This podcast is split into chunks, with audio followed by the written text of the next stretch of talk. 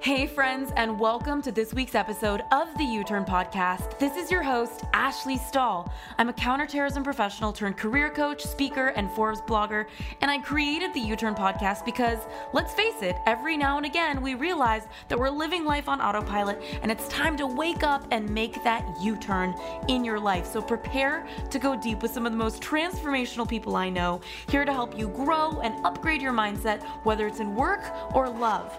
In the meantime, we've opened up access to three free e-courses on u turn podcast dot com. So head on over there if you want to land a new job you love, find your purpose, or launch your dream business. All of these courses are totally free.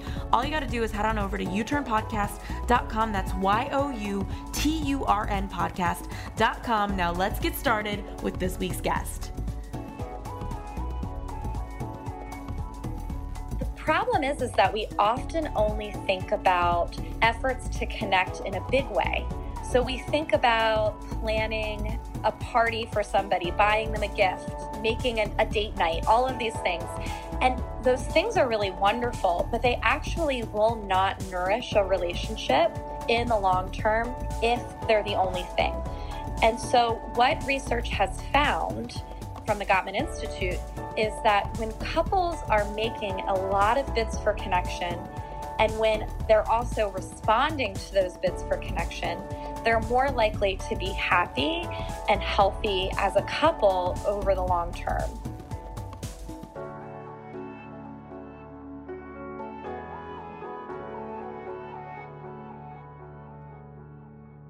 Hey U-Turners, it's Ash here, and it is another week on the U-Turn Podcast with, of course, my favorite category, the love category, and I thought I would bring Elizabeth Earnshaw onto the show. She's a couples therapist on a mission to help people have relational wellness, which is something that this world super needs, I feel like, and uh, her content that's done really, really well. I mean, she has a lot of stuff on Instagram that I've loved following, but is around simple ways to connect with your partner is what we wanted to talk about today.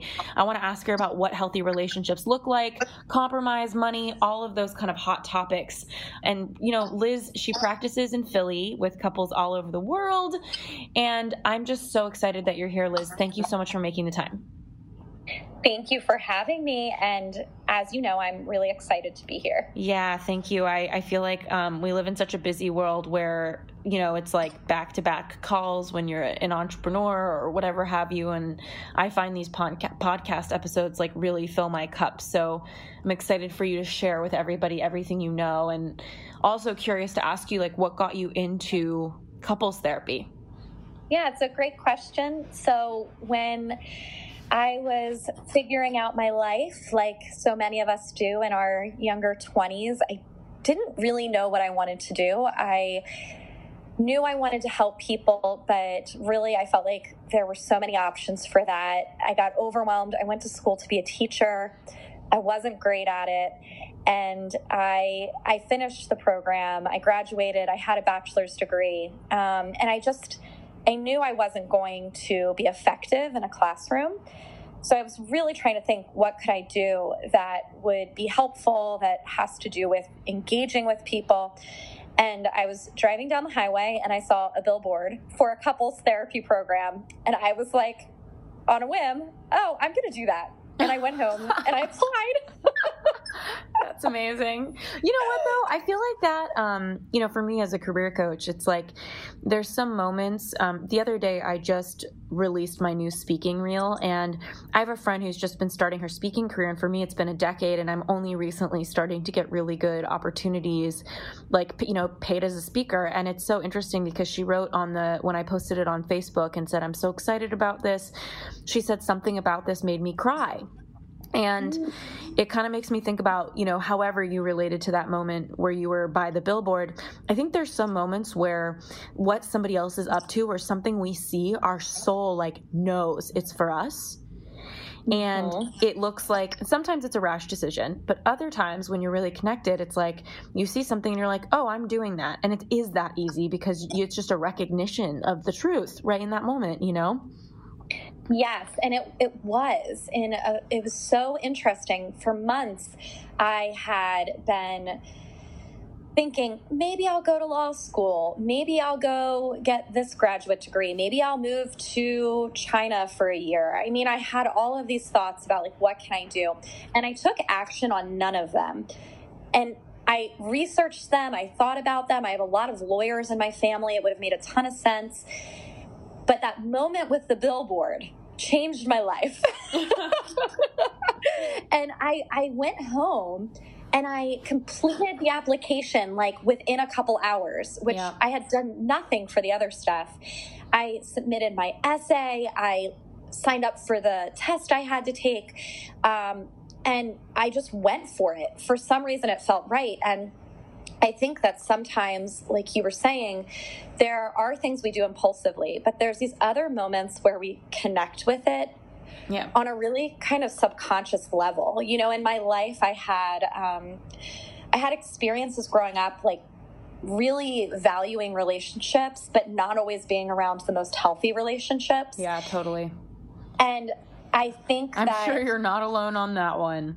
Yeah. And I just think that that moment was a connection of everything that mattered to me in terms of values, but also like internally mattered to me is like, I'm going to work through my own stuff through this too. And I wasn't conscious of that. Um, but it was, I think, part of it.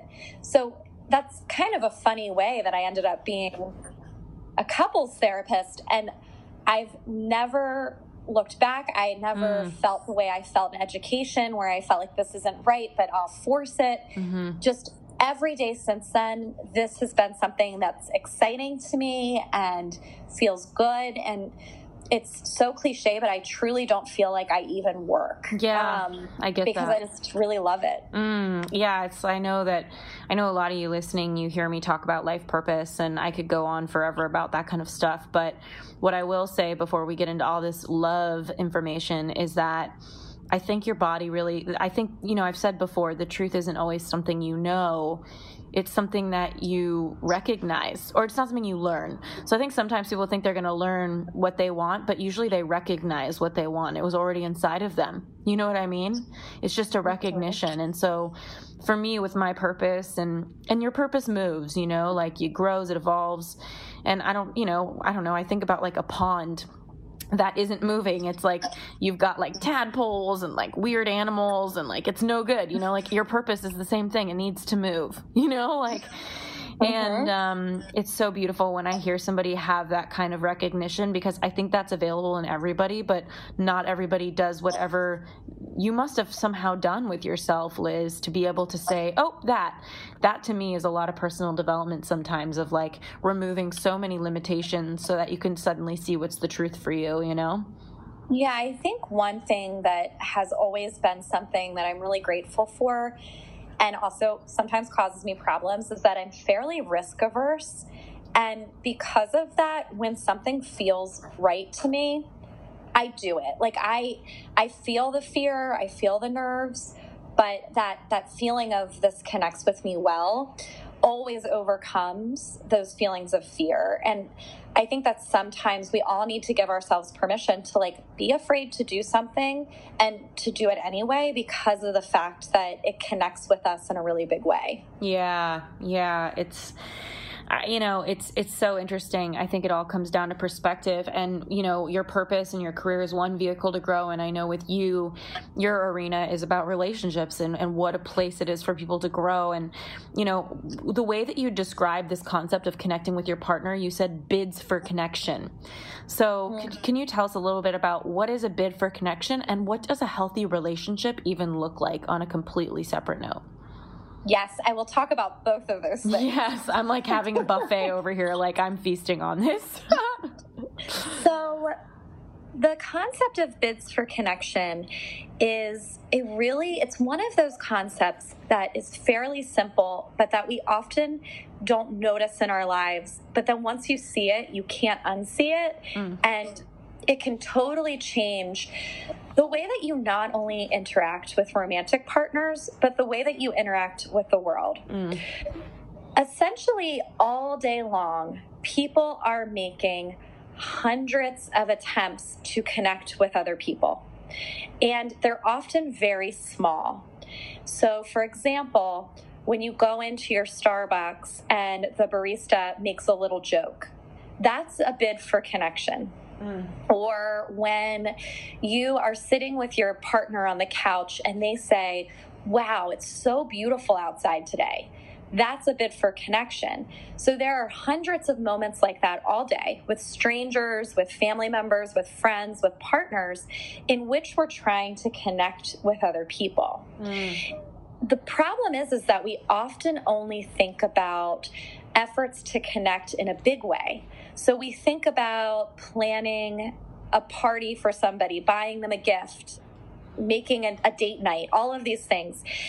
And those things are really wonderful, but they actually will not nourish a relationship in the long term if they're the only thing.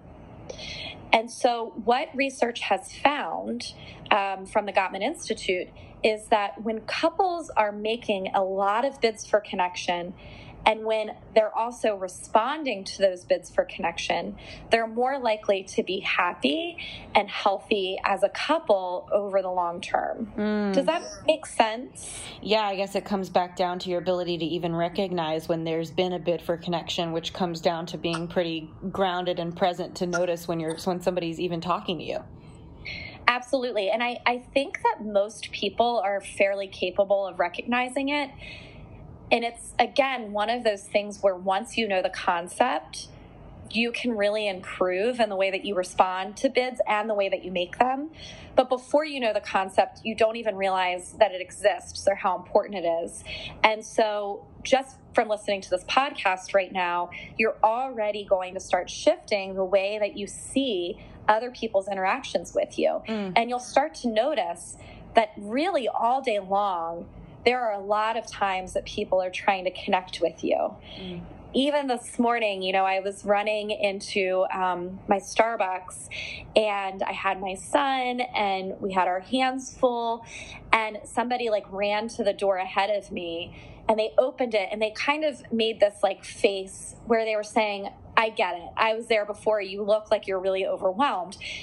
In that moment, that person was making a bid to connect with me. Mm. And I could have done one of three things. I could have turned towards it, turned away from it, or turned against it. So if I turned against it, I might have said, I don't need you to hold the door. Why are you doing that? Or I could have turned away from it and just walked through the door and pretended like I didn't notice their attempt to connect with me. Or I can turn towards it. And in doing that, I might just say, thank you so much. I really appreciate that, and smile back. And so these interactions are minuscule in this, in, you know, the amount of time that they take, but they're so incredibly important in terms of how they make people feel. Yeah. Yeah. Well, it kind of makes me think about some of my relationships, or like sometimes if we're on a study abroad or the freshman year of college, it's like, um, what real connection is, you know, and when I think about my preference, like would I rather connect with one one big conversation that feels so deep and understanding for me every once in a while, or would I rather be consistently connecting on the small things? It's like it's a no-brainer why people feel more connected when they're responding to these smaller bids. And on that note, I want to ask just a little bit more, like I know a lot of people, and even in my case, I was in a toxic relationship uh, back in two thousand sixteen after After I called off my wedding. I was with a guy for five years, super nice guy. Like, and I've only been with, I mean, my boyfriend in high school for five years, we won cutest couple and he was like the head of the Boy Scouts, literally. So I'd never dated a guy or been in something toxic. And it has a way of consuming you. And since then, I'm so grateful that I've gotten out of that. I've found such a good, healthy, you know, the right partnership for me. But in the meantime, I know a lot of people listening right now may not even realize that they're in an unhealthy relationship, and they may not even know what a healthy relationship looks like. So do you have like some indicators, um, just as we're about to get into these ways to connect with your partner, of what a healthy relationship looks like and what an unhealthy relationship contrasts as? Absolutely. So in John Gottman's research, and for anybody listening, I really suggest that you you can Google it or you can buy one of his books because it's really life-changing when it comes to relationships. But he found that there are, are certain things that make people the masters of relationships, and then there's certain things that happen in couples that he calls the disasters. And so really what he's saying is there are certain things that make a relationship healthy and certain things that make a relationship unhealthy. And the things that make a relationship healthy are things like trust and commitment.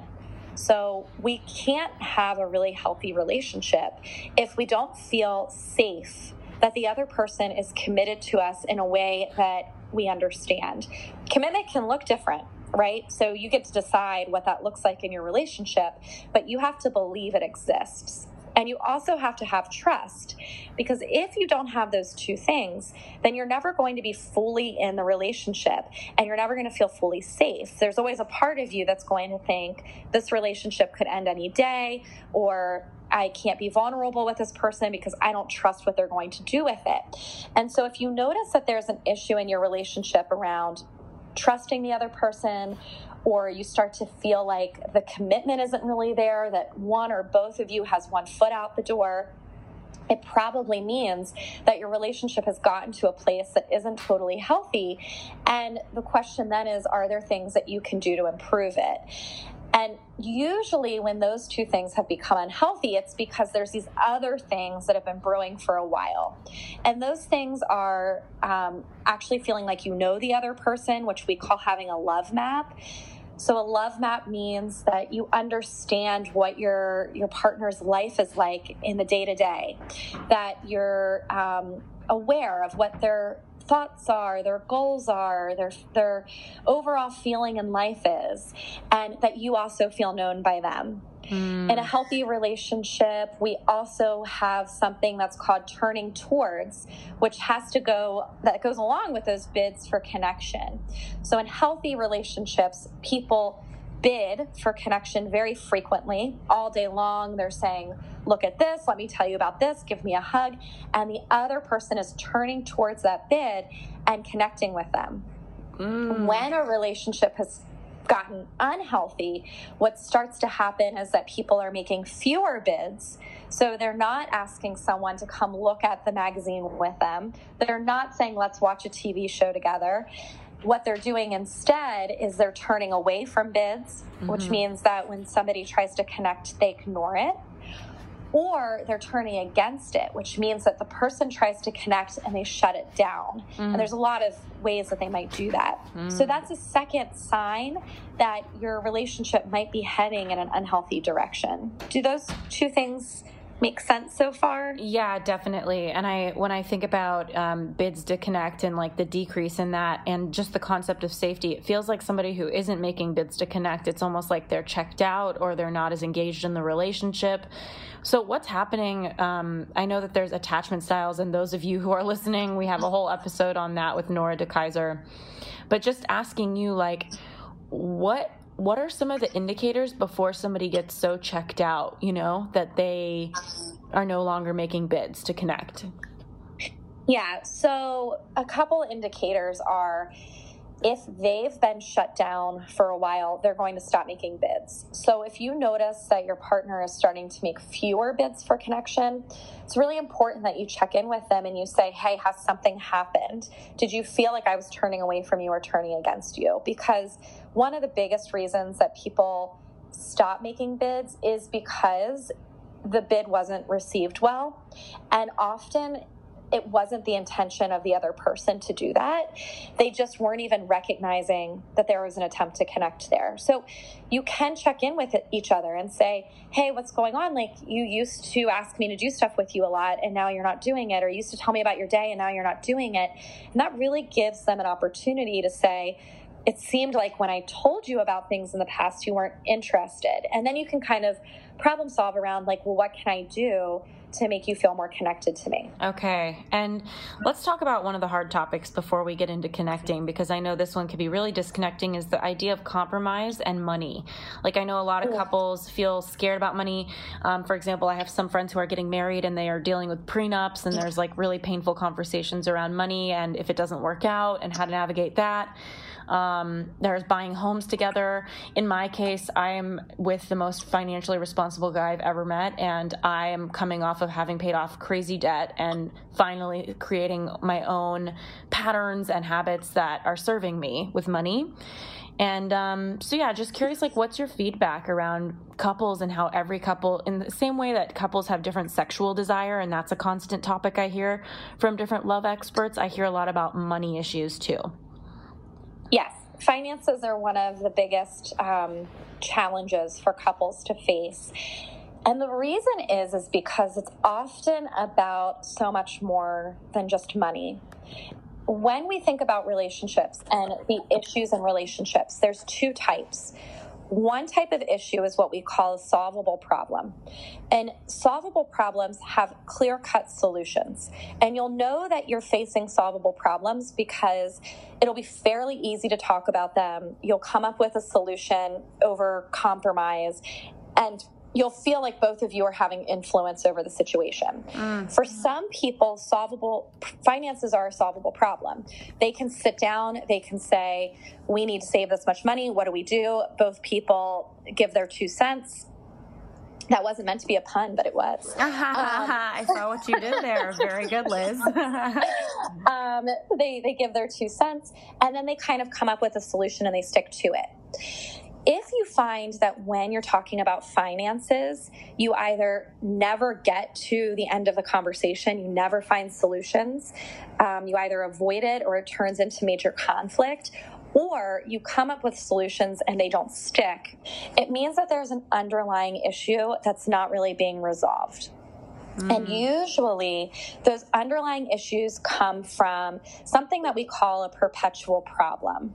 And a perpetual problem is an issue that a couple faces that doesn't have an easy solution because it's based out of personality differences or value differences. And The, that is when it's really, really difficult to talk about finances, because if something is based in a value difference or a difference in goals or dreams, and you're trying to come up with an easy solution without really understanding the other person's desires, you're just going to keep coming up with solutions that don't stick. Hey, U-Turners, so sorry for the quick interruption, but I want to make sure you know that this episode has been brought to you by the Career Clarity Lab, the online course to help you find your career purpose in the workforce and upgrade your confidence. So if you're ready to unlock the best career path for you and you'd like to try a free version of our Clarity course, just head on over to uturnpodcast.com slash clarity. That's Y O U T U R N podcast.com slash clarity. Now let's get back to this week's episode. Yeah, just talk to me about, I know that there's, you mentioned before we started recording, there's three simple ways to connect with your partner. The first one's validating, the second one's agreeing, and the third one is about being curious. So validating, agreeing, and being curious. And I know that there's so much to validating someone. Can you tell us a little bit about how that would look? Yes. So validating someone means that you're willing to hear that what they're saying is real to them. A lot of times when people share things with us, we think that our response needs to be about agreeing with them or disagreeing with them. But usually validating is a really easy way to connect with someone, regardless of if you agree or disagree or have had the same experience. A way that that can look in terms of bids for connection is that a, a couple is walking down the street and somebody says, wow, isn't that house beautiful? And if the partner wants to turn towards them, they don't even have to agree that it's beautiful, but they can validate it by saying, that totally looks like a house that you would find beautiful. I can see that. Or they can validate it by saying, that is a really big house. What do you like about it? So it's not necessarily that when we're trying to connect with people, we have to respond by agreeing. We have to respond by validating that their perception is real to them. And that is a huge shift that you can make. Um, that is the opposite of turning against the person. Because mm-hmm. a lot of times somebody says, isn't that a beautiful house? And the other person says, I don't like it. Mm. Or they say, we could never afford that. Or they keep looking at their phone and they completely turn away from the bid.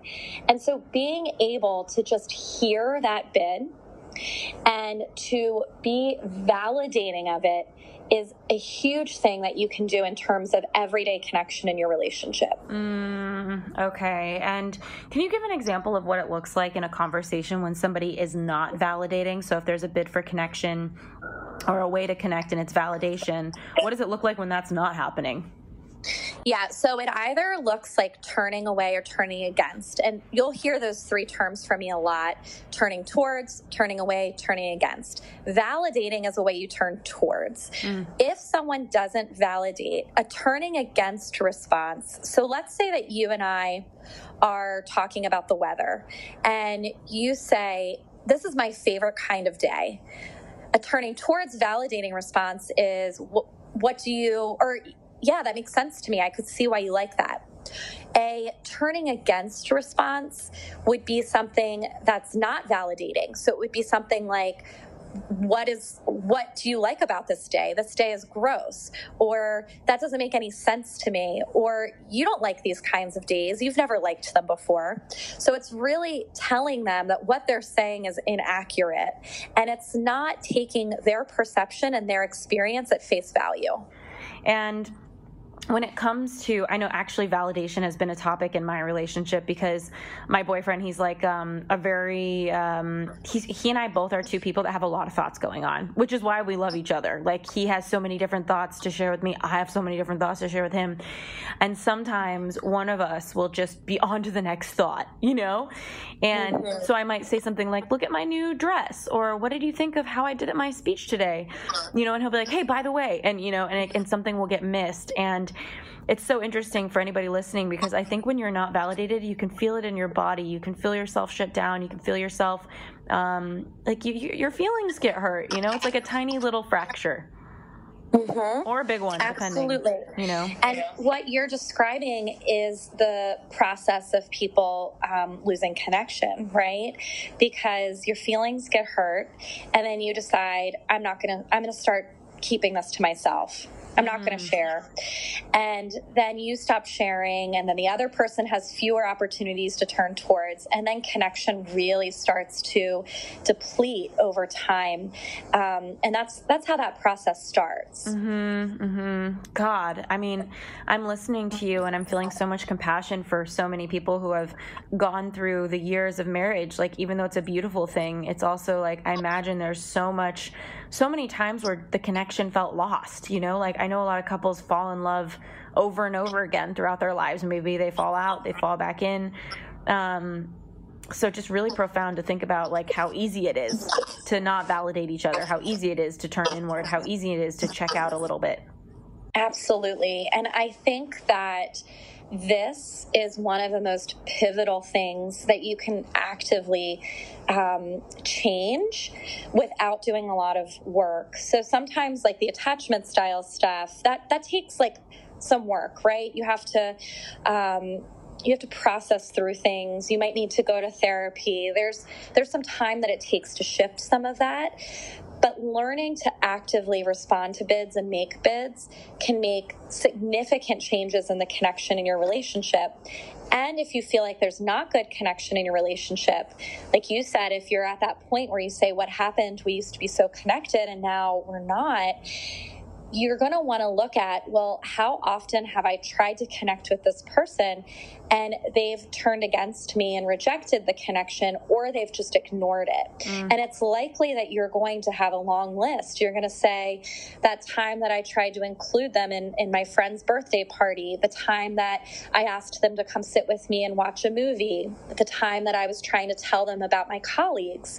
And when that happens over and over and over again, there is so much heartbreak in it, but it's very slow. And eventually you just decide, this person isn't really my friend, so I'm not going to tell them things anymore. Yeah, it's like this slow process of shutting down. And I also kind of want to ask you, and I don't know how to even answer this question, but I see a lot of couples who are in that kind of, for lack of a more fun term, advanced stage of of withdrawing from each other, where it's like the validation wasn't there, the bids to connect were not met, and one person in the couple or the other are just kind of checked out, and they're both kind of coexisting. Um, Do you think that there's just a large percent of the population who's just doing that, or do you think eventually that explodes? For anybody listening right now that's kind of no- noticing that that's kind of them. Yeah, I mean, I think that this is something that happens for most people. Mm. And it's because we are really hyper-focused on the big things. Mm. If mm. that makes sense. Yeah, I guess I'm just wondering, like, I think my question was more like, do you think that these sorts of relationships just stay the status quo, or do these people eventually tend to break up if they're not connecting mm. and they're kind of coexisting? Because I know the divorce rate is, you know, around whatever, fifty percent or whatever they say, the people that say the things. Yeah. Um, but I yeah. also know that ten to fifteen percent of couples get a separation and never file for divorce. So we're left with about thirty-five percent of marriages who are together. And I guess I'm wondering, like, of those people, are they happy? Do you know what I mean? Like, what are your thoughts on all that kind of a thing? Yeah. So um, research shows that couples that turn away from each other eighty percent of the time are likely to get divorced. Okay. That's helpful. Um, Interesting. So when couples are only turning towards each other thirty percent of the time, there is a really high likelihood that their relationship will end. Mm. On the flip side, the good news is you only have to turn towards your partner eighty percent of the time to keep your relationship healthy. So you can miss bids. You know, out of ten bids, you can miss a few of them. You can have bad weeks, you can have bad days, you can have times where you're in your own head. And that's totally fine, but you want to have the goal be that you're responding to most of the bids. And couples that respond to each other's bids and make a lot of bids are more likely to stay together over the long term, mm-hmm. whereas couples that are frequently turning against or away are more likely to break up. And the one that causes relationships to break up the most is turning away, which is sometimes surprising to people. Mm. So even though turning against can sometimes be mean or rejecting, there's at least some energy left in the relationship. So people can fight it out, or they're still at least kind of talking. Mm. When people turn away, which looks like you making a bid and then they stay on their cell phone and don't even respond. Yes, or I see that with friends all the time. Tell me about that one. Yes, and I mean, you probably see it with strangers too. You know, you try to be friendly and hold the door for somebody and they like barrel through and act like they didn't even see. Oh my gosh, I'm the worst. That's the, that's the only area where my personal development has yet to leak in. I'm like, I'm like, you're welcome, you know? Yes, so, you know, we we do it all the time where we're like trying to make connect like bids, and then people continue to look at their phone. They change the channel, they change the subject, and they start talking about themselves. They start doing an activity mid conversation, like washing the dishes or something while you're trying to talk to them. Um, and and those things have so little energy between the two people that they really start to break down the relationship after a while, because nothing's happening. The ball gets passed and it just gets dropped. Um, and so if you're trying to work on this and you just want to start small, the place you want to start is, how do I make sure I'm putting my cell phone down? How do I make sure I'm making eye contact? How do I make sure that I'm not being so dismissive of somebody that I just start an activity mid-conversation? Okay, this is helpful. And, you know, it's it's mind-blowing because I'm listening to you and you gave a couple examples that I'm like, oh, I'm seeing this actively in my life. I, I know a couple that at least fifty percent of the time, nobody responds to a bid for connection. And mm. I'm, and the per, both of them are so miserable. And I'm just, that's why I was so excited to hear the statistics from you, because I mean, nobody can ever dwindle themselves down to a statistic, but if you're listening to this show right now and you're identifying whether it's toxic habits or, you know, you and your partner are checked out or you're not responding to bids for connecting, like it's good to know, like, hey, look, eighty percent of this doesn't work out. So you might as well either fix it or get out. Yes. Absolutely. Not to be like and, a drill sergeant, but you know, that's no, how it feels. I mean, but it's, it's so true. And it's one of those things where it's like, it really has an impact. So if you're unhappy, then it's so important that you talk about this and you change it, because the alternative is that the relationship either just fizzles out over time or there is some big blow up that ends up ending it, and it's mostly due to resentment from failed bids to connect. Oh, God, this is so everything. Okay. So validating, I want to share with you, and, and if you could also share, Liz, for everybody listening, what it sounds like. To me, validating sounds like um, I could see how you would feel that way, or um, that makes sense to me, even if you think differently. I can see where you're coming from. Uh, what are there, some other phrases, Liz, that you think are kind of indicators that somebody is validating somebody else? Yeah, those are great. Also, just talking about it in terms of that person. Mm-hmm. So you can say things like, you know, they say, isn't this shirt beautiful? Yeah, that shirt totally reminds me of you, right? So you don't have to say that you like it. Um, being able to... It's to like the validate. Ugliest shirt ever. You're like, that reminds me of you. Yeah, and you want to watch Validation. Yeah. You want to watch tone of voice. I mean, there's a way that you can say validating things and not be validating, right? Yeah, so you could totally. Say, yeah, that really looks like something you would wear. Or you can say... Yes, that makes so much sense to me. You love pink houses. Of course you like that house. Uh-huh. Um, so, and sometimes those things can be really connective because you're showing not only that you're giving a response like, yeah, that makes sense, but that you know this person and you know why it makes sense for them. So even um, using that that start of the sentence, that makes sense to me, and then ending it with because is an extra step you can go. So that makes a lot of sense to me because I remember you telling me how much your mom loved Victorian houses. So it makes sense to me that you like them. Um, yes, I totally see why you want to wear that dress. That makes sense to me because last week you showed me a picture of your favorite actress in it. So adding that because to the end of it is like bonus points to validation. Yeah, okay. That makes sense. Great. Um, I'm validating your validation, Liz.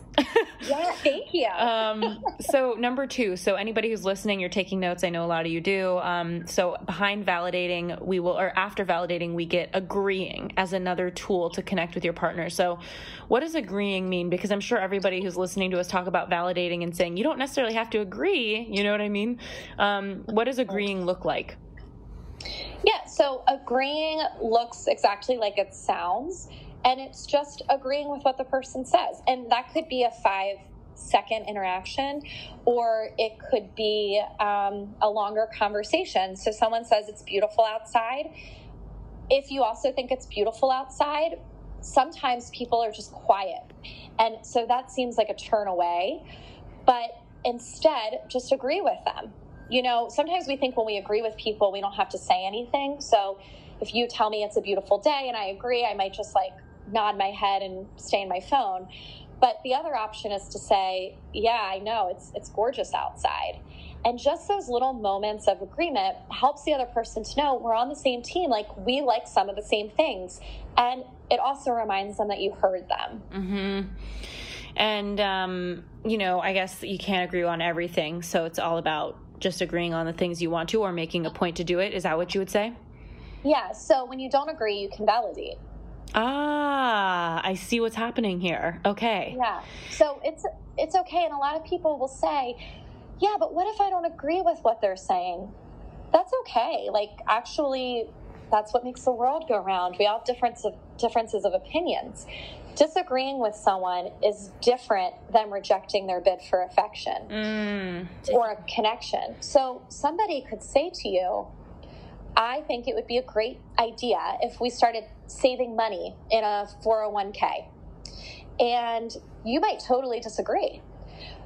In that moment, though, they were trying to connect with you. Your job in that moment is not to disagree. Your job in that moment is just to connect. So if you agree with them, you can say, yeah, babe, I think that's a great idea. If you disagree with them, you can say, it totally makes sense to me because I know you've been researching what we do with our money. So it makes sense you're bringing that up right now. Then at that moment or at another, another time, you can say, I'd love for us to talk about it a little bit because I don't have the same exact thoughts as you. So let's sit down and talk. But validating is a great way to let somebody know that you've accepted their attempt to connect with you, even if you disagree with them. Okay, so if you don't agree, validate. You don't appreciate, you validate.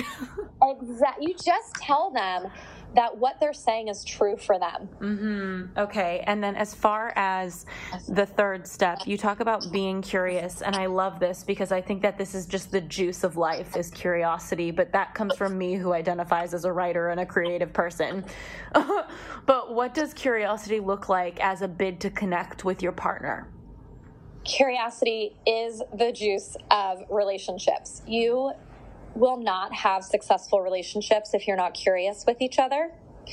And it is so incredibly important in all of your relationships to find ways to really wonder about the other person and to express that. Because once we start assuming that you know everything they're thinking or feeling, there's a problem. You stop getting to know them. So in terms of connection, when somebody tries to connect with you, another way you can be responsive to their attempt to connect is just to be curious. So again, this is a, a, another good sidestep to disagreement, right? They say, it's a beautiful day. You think it's an ugly day. You don't have to turn against them by saying, what's wrong with you? It's a disgusting day. Instead, you can turn towards them and you can say, tell me about what you love about it. Mm. Or what makes this day so beautiful? And that's kind of a silly example, but there's there's bigger things as well. Like somebody brings up a political um, belief mm-hmm. or opinion. You and they're trying to turn towards you by sharing it with you, and you can totally disagree with them, and yet in that initial moment you can accept their attempt to connect by just asking them questions and being curious. It's so interesting because I think a little bit about my friend Brenna, who is like the most likable person that I've ever met, and people just want to be around her. And it reminds me of what a mentor said to me once. He said, if you want to be interesting to people, be interested. And he went on to me, to me about this conversation he had with somebody where he just asked that person a ton of questions, and the person ended the conversation with him saying, you're the most interesting person I've met in a while. And he just thought to himself, like, what are you talking about? Like, I've asked you all these questions, you know? But I think that that's what makes people feel connected is when somebody has questions. And um, I love that you're sharing this. And it seems to me like all of these tools, validating, agreeing, and being curious, are really just tools to connect, no matter whether it's your partner or a friend, you know? Because I felt really hurt by friends when they don't do one of these three things as well. Mm-hmm. And even professionally, mm-hmm. these are really important. If you think about any job you have, really, a great way to connect with your colleagues or the people that you manage or um, the people that manage you is to respond with one of these three things, especially prior to giving a difference in opinion, right? Mm-hmm. So somebody says something to you at work and you show curiosity and you really get to understand why that's their perspective, it it really connects you to them and it makes them more likely to trust you. So bids for connection, like I mentioned, they happen everywhere. And when we respond to them well, it gives us a lot more wiggle room in our relationships to be imperfect, to have disagreements, all of those types of things, because we truly feel connected. Mm.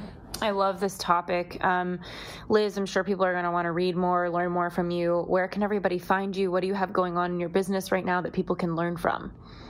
Yeah, so I am on Instagram at Liz Listens, and I share a lot of relationship tips there. And I have a newsletter where I send out free resources periodically. So if you're interested in that type of thing, you can follow me there. You can sign up for the newsletter.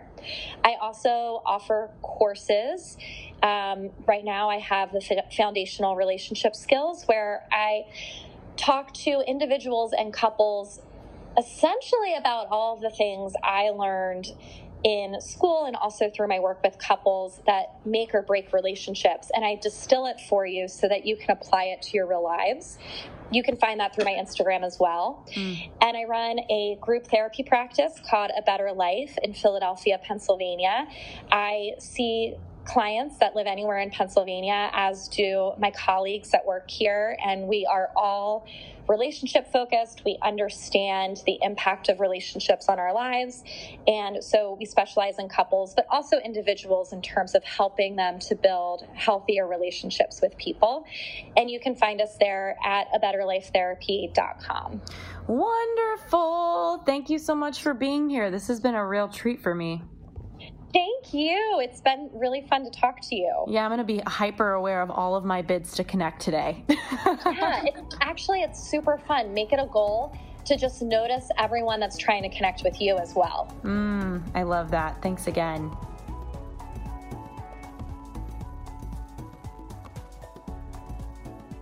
Hello, hello. Reflecting on the episode with Elizabeth Earnshaw, I loved this concept of bids for connection because I am noticing it so much more ever since this episode.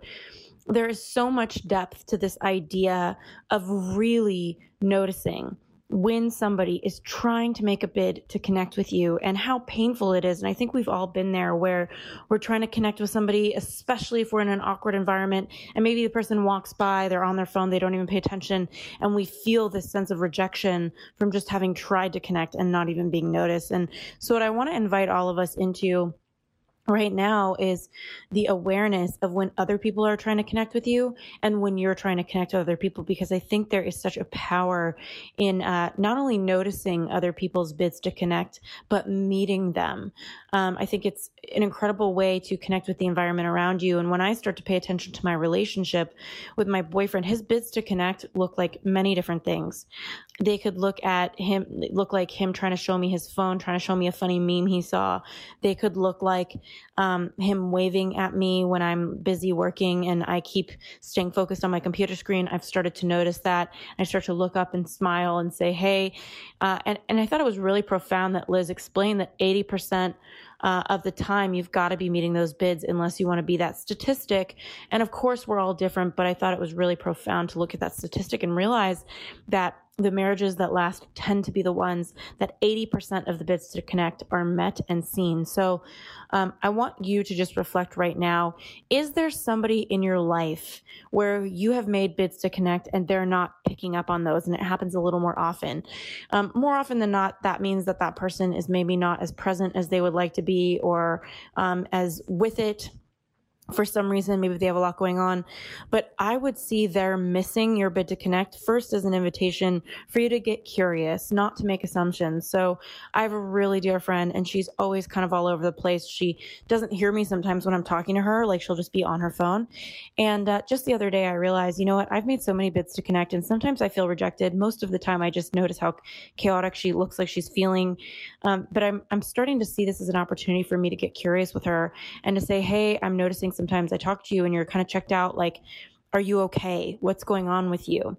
Um, because if people are missing your bids to connect and you love them, you want them in your life, then I would say get curious, ask them what's going on for them, like point out that they're missing your bids. If you feel like they're missing your bids because they're just not somebody who wants to pay attention and really connect deeply as a friend, this is an opportunity for you to reflect on what relationship in your life are you feeling like those bids are being missed? Um, Or alternatively, where are you missing people's bids? Uh, and what does that mean for you? Does it mean that they're just not, not somebody that you want in your life? Um, these are all things to be asking yourself.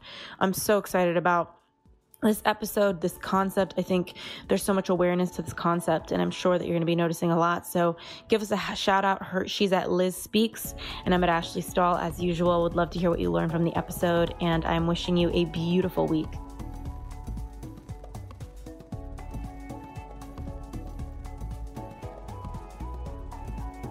Thanks again for tuning into this week's episode of the U-Turn Podcast. We keep really detailed show notes at u turn podcast dot com. So if our guest mentioned a book or a resource that you're interested in, you'll be able to find that there. In the meantime, if you were inspired by this episode, if it made an impact in your life, we would be so grateful if you subscribed and posted a review for us on iTunes. Rumor has it on the street, the more reviews we get, the more subscribes we get, the more we can grow and get our impact out there in the world. In the meantime, I'd love to hear from you at Ashley Stahl on Instagram. I'm so grateful for connecting, and I look forward to next week's episode.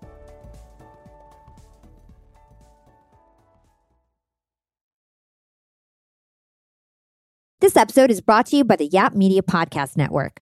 I'm Hala Taha, C E O of the award-winning digital media empire, Yap Media, and host of Yap, Young and Profiting Podcast, a number one entrepreneurship and self-improvement podcast where you can listen, learn, and profit. On Young and Profiting Podcast, I interview the brightest minds in the world, and I turn their wisdom into actionable advice that you can use in your daily life. Each week, we dive into a new topic like the art of side hustles, how to level up your influence and persuasion, and goal setting. I interview A-list guests on Young and Profiting. I've got the best guests, like the world's number one negotiation expert, Chris Voss, Shark Damon John, serial entrepreneurs Alex and Hala Hormozi, and even movie stars like Matthew McConaughey. There's absolutely no fluff on my podcast, and that's on purpose. Every episode is jam-packed with advice that's going to push your life forward. I do my research, I get straight to the point, and I take things really seriously, which is why I'm known as the podcast princess and how I became one of the top podcasters in the world in less than five years. Young and Profiting Podcast is for all ages. Don't let the name fool you. It's an advanced show. As long as you want to learn and level up, you will be forever young. So join podcast royalty and subscribe to Young and Profiting Podcast, or Yap, like it's often called by my Yap fam, on Apple, Spotify, CastBox, or wherever you listen to your podcasts.